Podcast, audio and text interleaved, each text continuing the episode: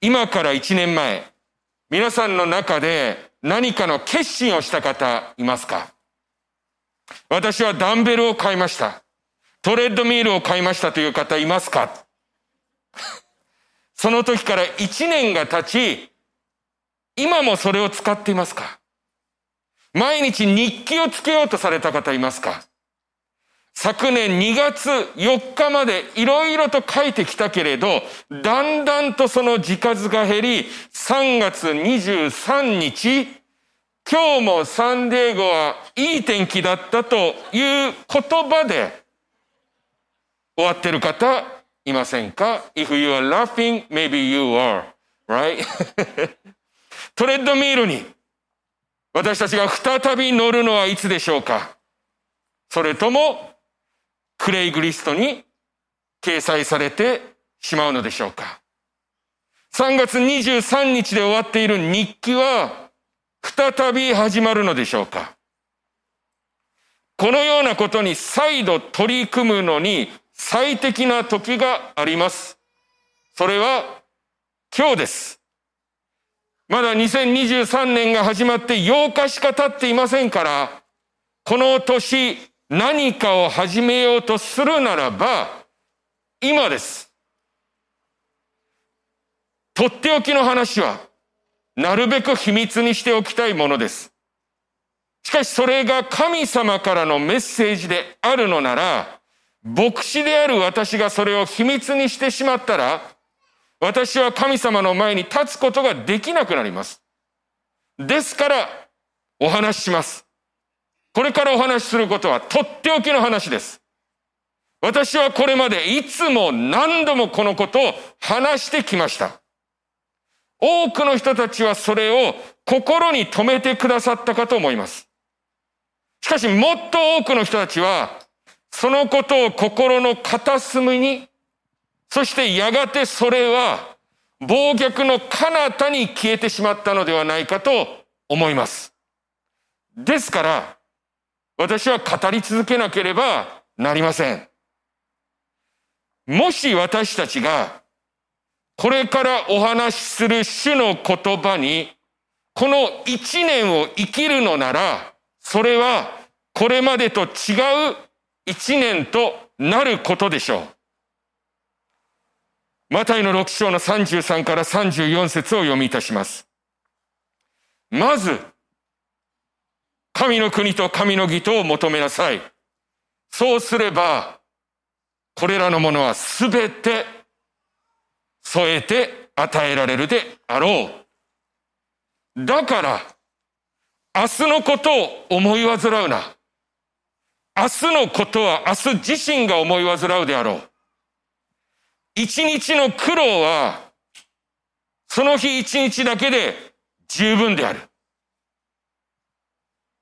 この御言葉からまず皆さんにお伝えしたいことは、第一のものを第一にということです。私たちは段取りという言葉を聞きます。段取りとは物事を進めていくときの優先順位を決めるということです。アメリカではプライオリティという言葉をよく聞きます。私がこの国で驚いたことは、小学校や中学校で子供たちにプランナーが学校から与えられるということです。子供たちは自分の一日を、一週間をプランするように求められます。これは素晴らしい習慣だと思います。なぜなら、一日に10のすべきことがあったとしても、それらを終わらせていく順番は何百通りもあるからです。シャワーを浴びてからコーヒーをセットしてコーヒーができるのを待つのか、それともコーヒーをセットしてからシャワーを浴び、シャワーを浴びたらすぐに飲めるようにするのか。シャワーとコーヒーは些細なことですが、これが大切なことの順番となり、それが継続的になされていきますと、私たちの人生を大きく変えます。自分の一日、一月、一年、何を優先していくのか。このことが最終的に私たちの人生の方向性と行く先を決めます。このことの大切さは世の中も気づいておりまして、このことに関する本やネット記事は無数にあります。しかし私たちがまず心にとど、とどめることは、私たちの存在の理由であり、私たちの存在の目的を知る神は、私たちに何と言っているかということに目を留めることです。イエス様はこのマタイの66章33節で、まず、不動の第一のプライオリティについて語っています。不動です。まず神の国と神の義と求めなさい。そうすれば、これらのものはすべて添えて与えられるであろう。私にはこんな心当たりがあります。皆さんいかがでしょう？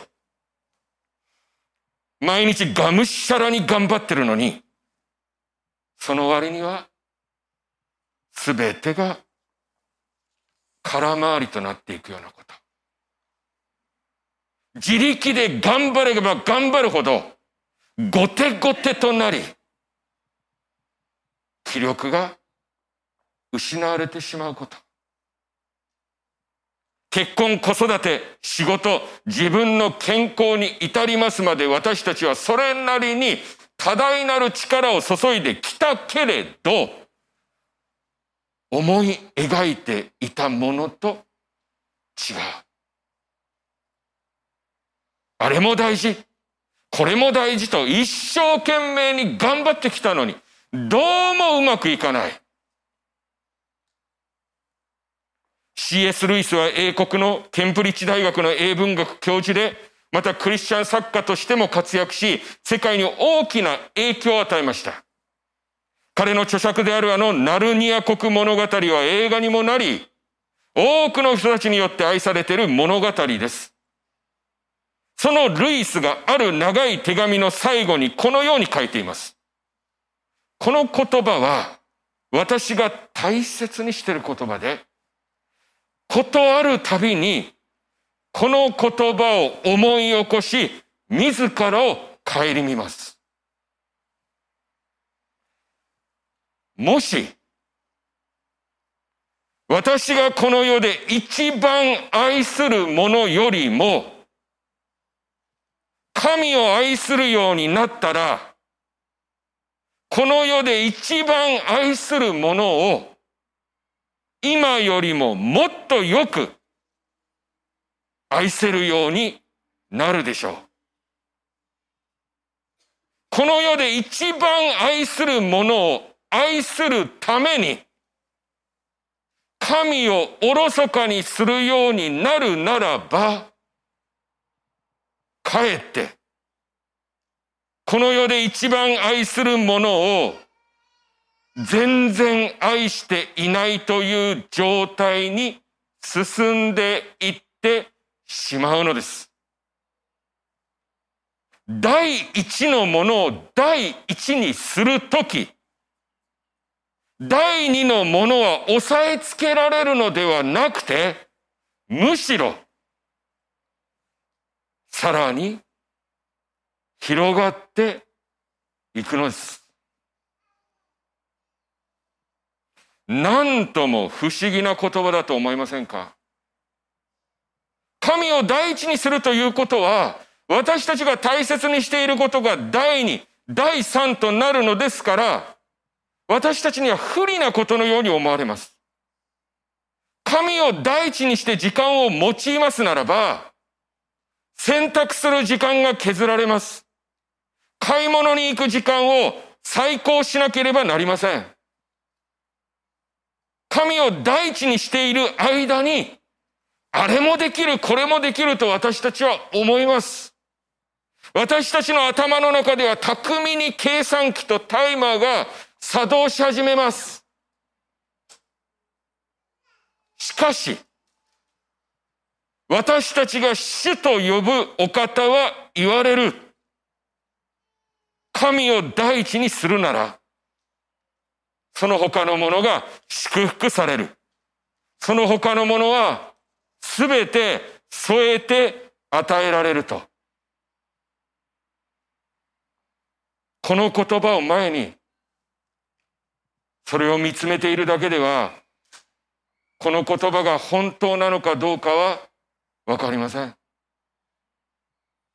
このことはしてみなきゃわからないし、実際になぜ主イエスが言われた通りになるのか、それは私たちには不思議なことに思えるのです。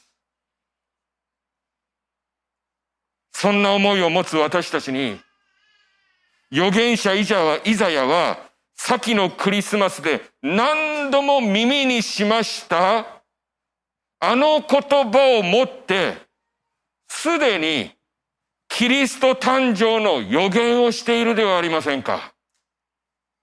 一人の緑子が私たちのために言われる。一人の男の子は私たちに与えられる。主権はその肩にあり、その名は不思議な助言者、力ある神、永遠の父、平和の君と呼ばれる。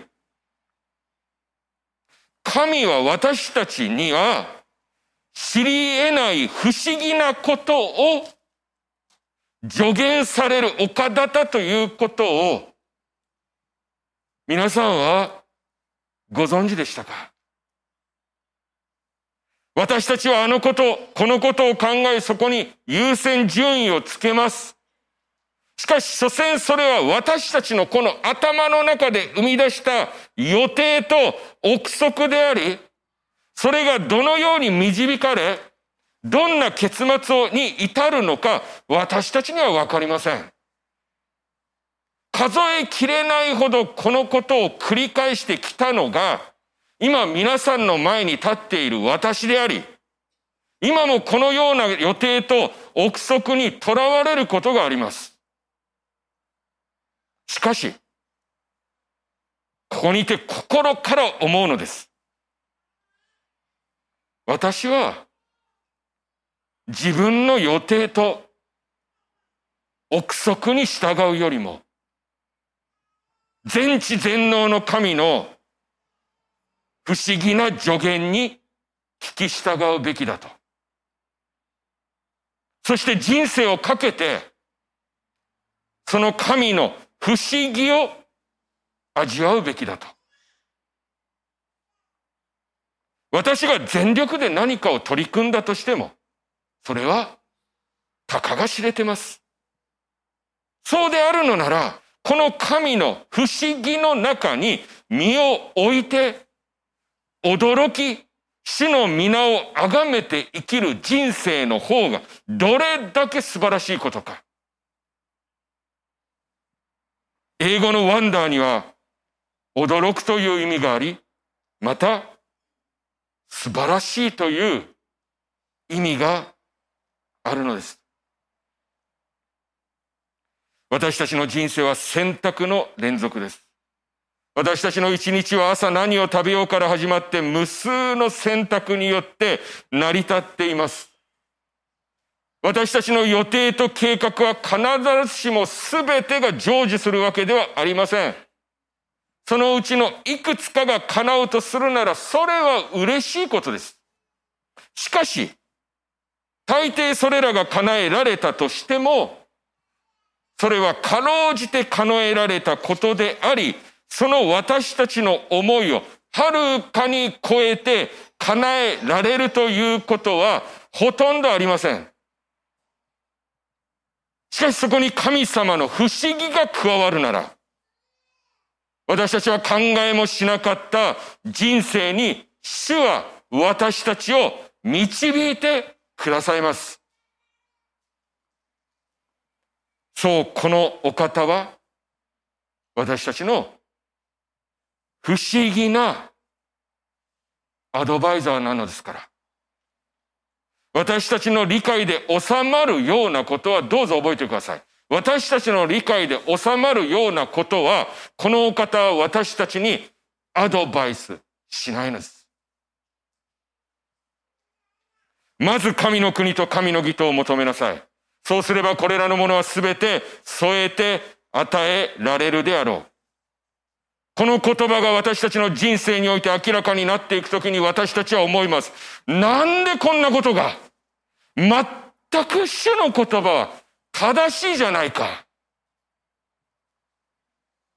主にある皆さん。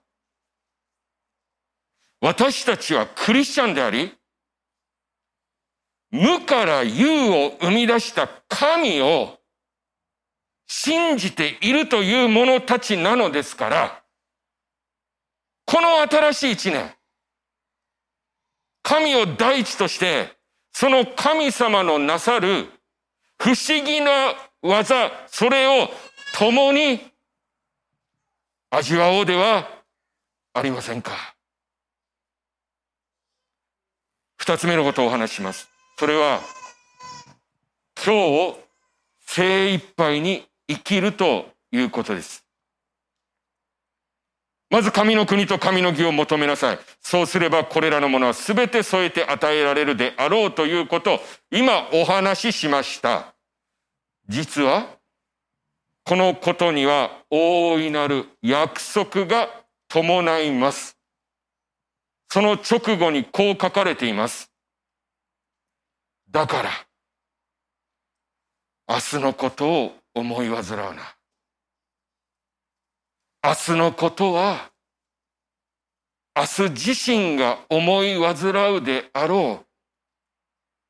一日の苦労は、その日一日だけで十分である。ここで主イエスは、神を第一として生きているのなら、明日のことを思い煩うな。明日は明日自身をが思い煩うと言いました。この言葉には、明日はまだ来ていないという冷静な認識があります。もう一度申し上げます。明日はまだ来ていないのです。ここにいる私たちまだ誰にも1月9日は来ていないのです。もし、いやいや、私は皆さんよりも先に1月9日にいますよというお方がいらっしゃるなら、この後ゆっくりお話を聞かせてください。非常に興味深いです。詩編90編には、朝は花を咲かせているが、また移ろい、夕べにはしおれて枯れますという言葉があります。信玄の27章一節でソロモンは、明日のことを誇ってはならない。一日のうちに何が起こるかを知ることができないからだと言いました。一日は短い時間のように思われますが、その時間は私たちが朝に喜びを取り、同じ日に夕に、夕、同じ日の夕に悲しみのどん底に落ちるのには十分な時間です。その日の夕方のことすらわからないのに、まだ来ていない明日のことであれやこれやと思う煩うなと、主は言われる。そして主は一日の苦労はその日一日だけで十分であると私たちに語りかける。イエス様は一日には苦労があると言っています。我らの主は私たちの苦労を認め、理解しています。なぜ？なぜなら、イエス様ご自身、苦労されて生きたからです。イエス・キリストは病を知り、労働を知り、事故というものを知り、怪我を知り、訴えられることを知り、そして死ぬことを知っていました。もっと具体的に言いましょうか。大工をしていたイエス様は、仕入れる材料の値上がりを知り、そこから収益を得る、その苦労を知っていました。十字架にかかるにあたり、残していく母の老後をどうするかということを、このお方は考え、弟子のヨハネに母を託したのです。生きるということはイコール、苦労するということです。覚えてください。イエス・キリストは、世間知らずの無双家ではありませんでした。徹底的な現実主義者であったにもかかわらず、これらの言葉をあなたに、そして私に語りかけてくださっていることを、主に感謝します。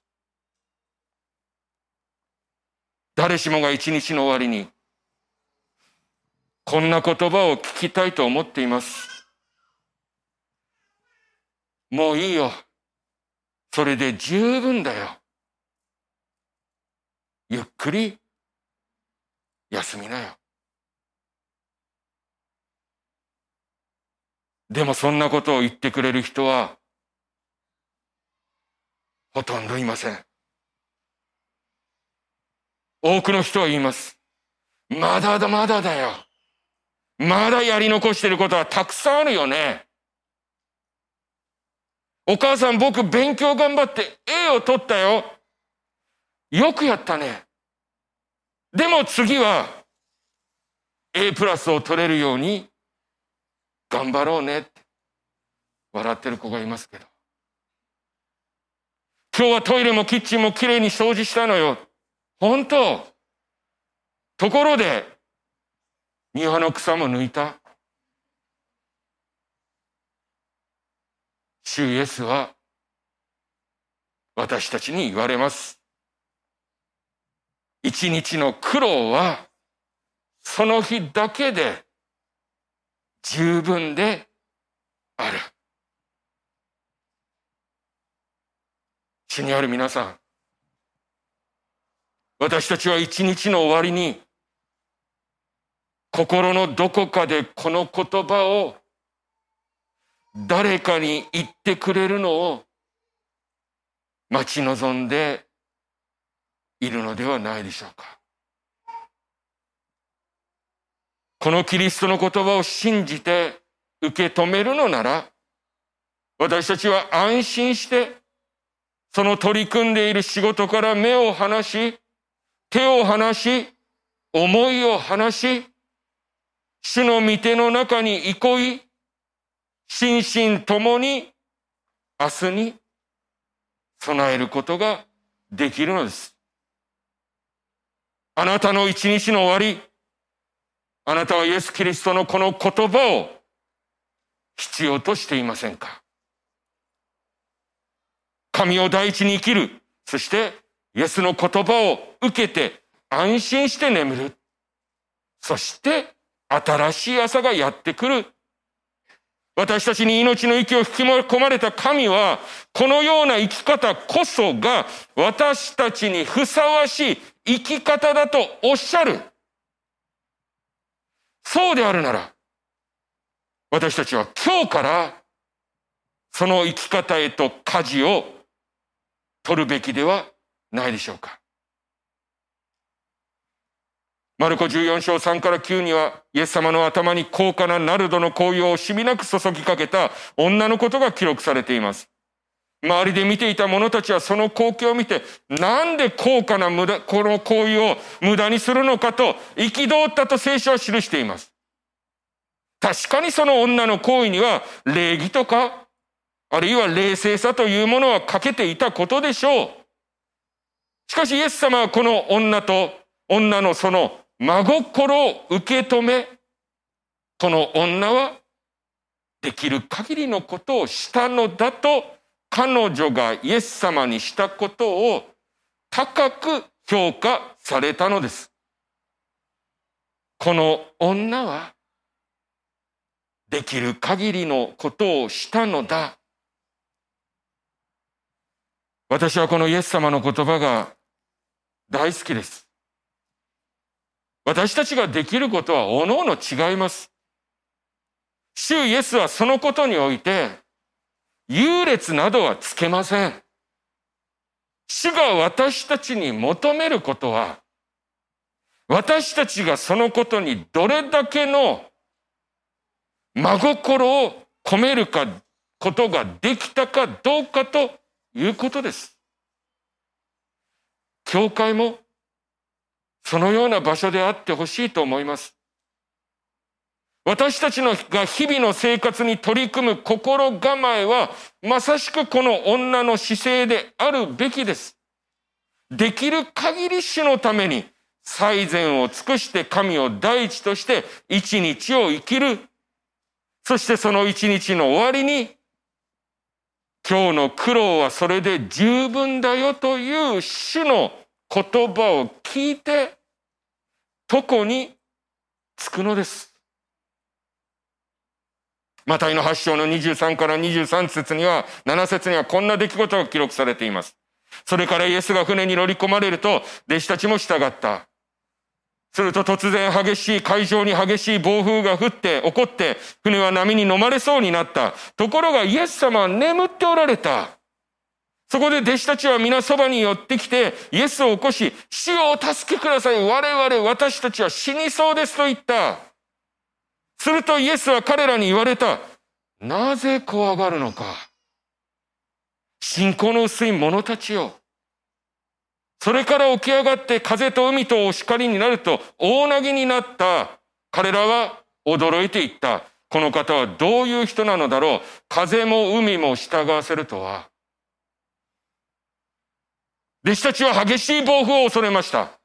その時の彼らは死を助けてください。私たちは死にそうですということ以外何もできませんでした。なぜ？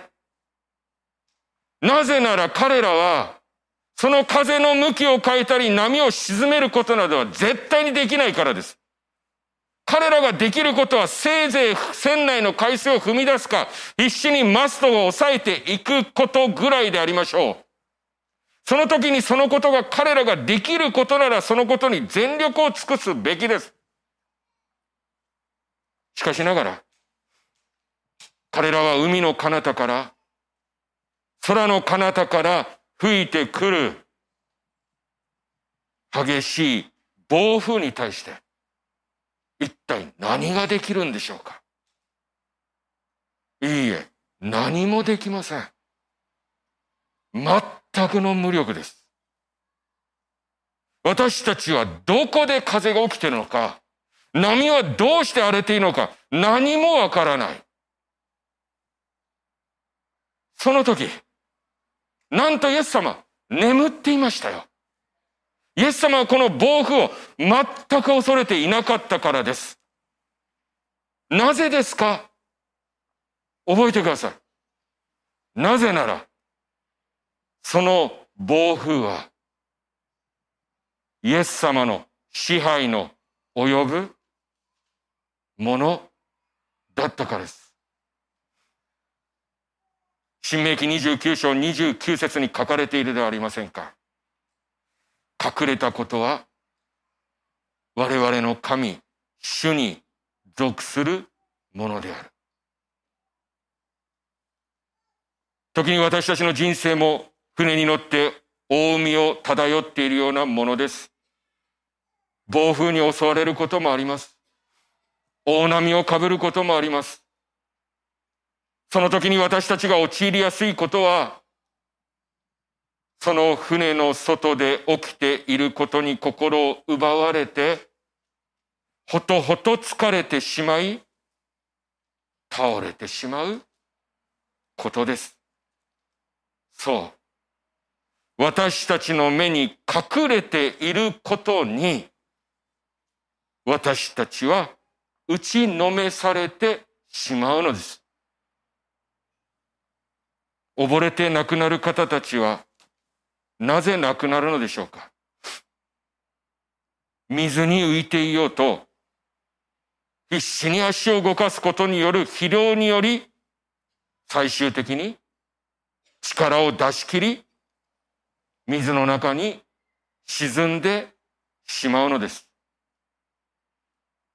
そんな私たちに主イエス様が言われた言葉は私たちを救ってくれます。イエス様は言われました。あなた方のうち、誰が思い患ったからとて、自分の寿命をわずかでも伸ばすことができようか。なぜこの言葉は私たちを救うのでしょうかこの言葉は自分の力の及ばない世界を私たちに認めさせてくださるからです。そして私たちの目をイエス・キリストに向けさせてくださるからです。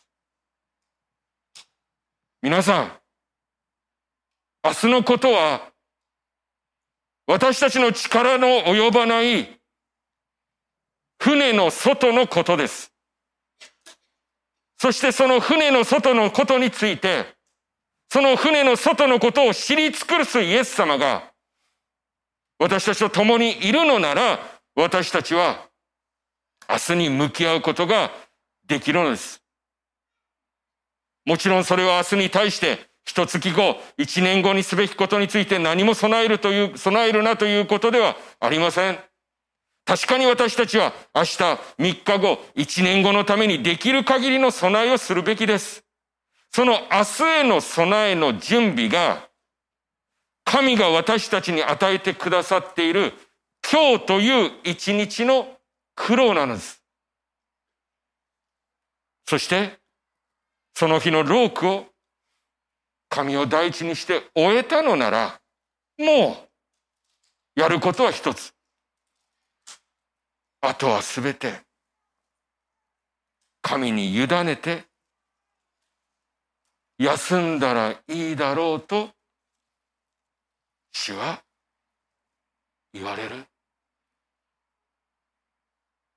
このようにして眠り目覚める時を私たちは朝と呼ぶ。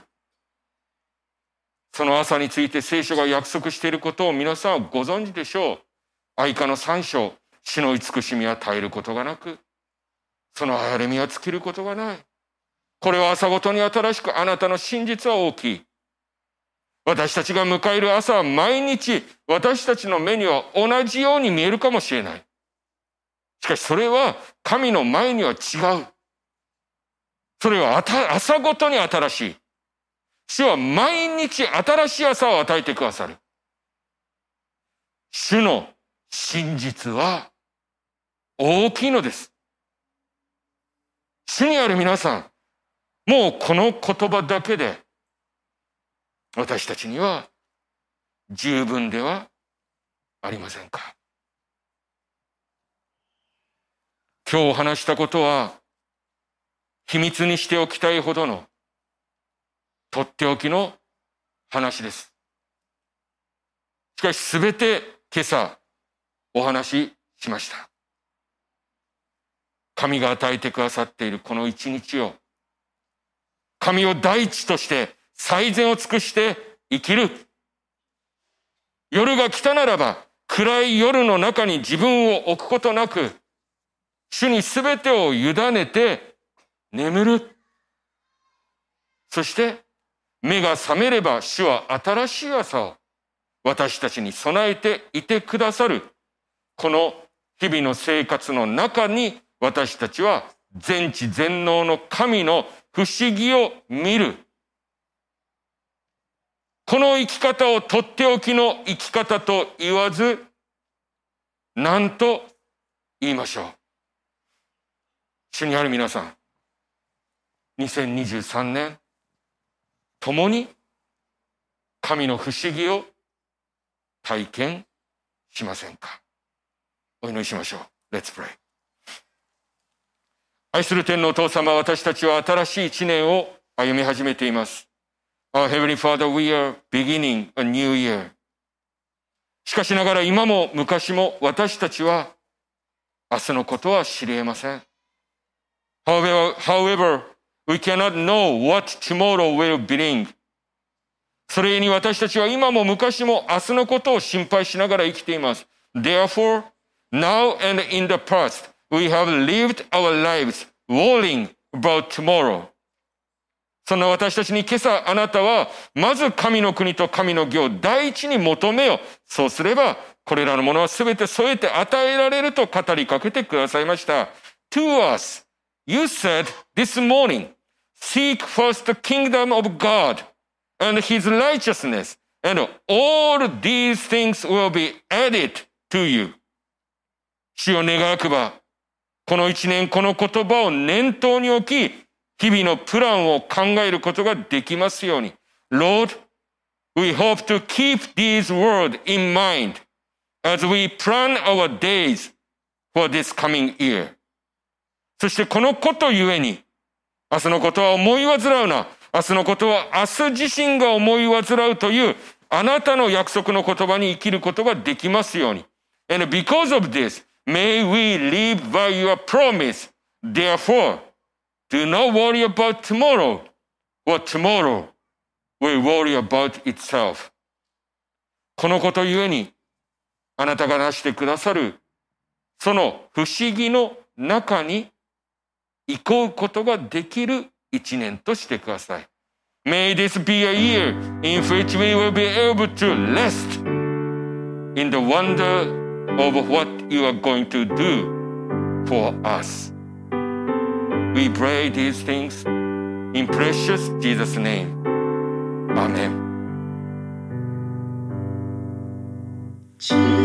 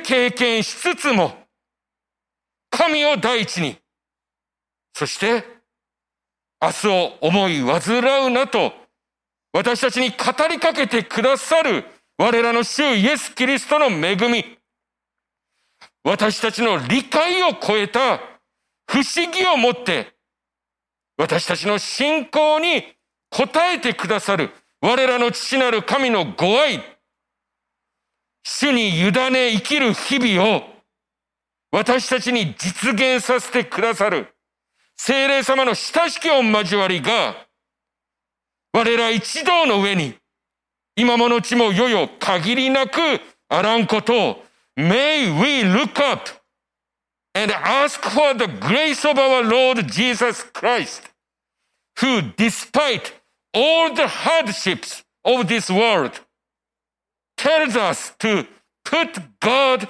first and not to worry about tomorrow. The love of God our Father, who answers our faith with wonders beyond our comprehension. The communion of the Holy Spirit, who makes possible for us days of surrender to the Lord be upon us all now and forever. Amen.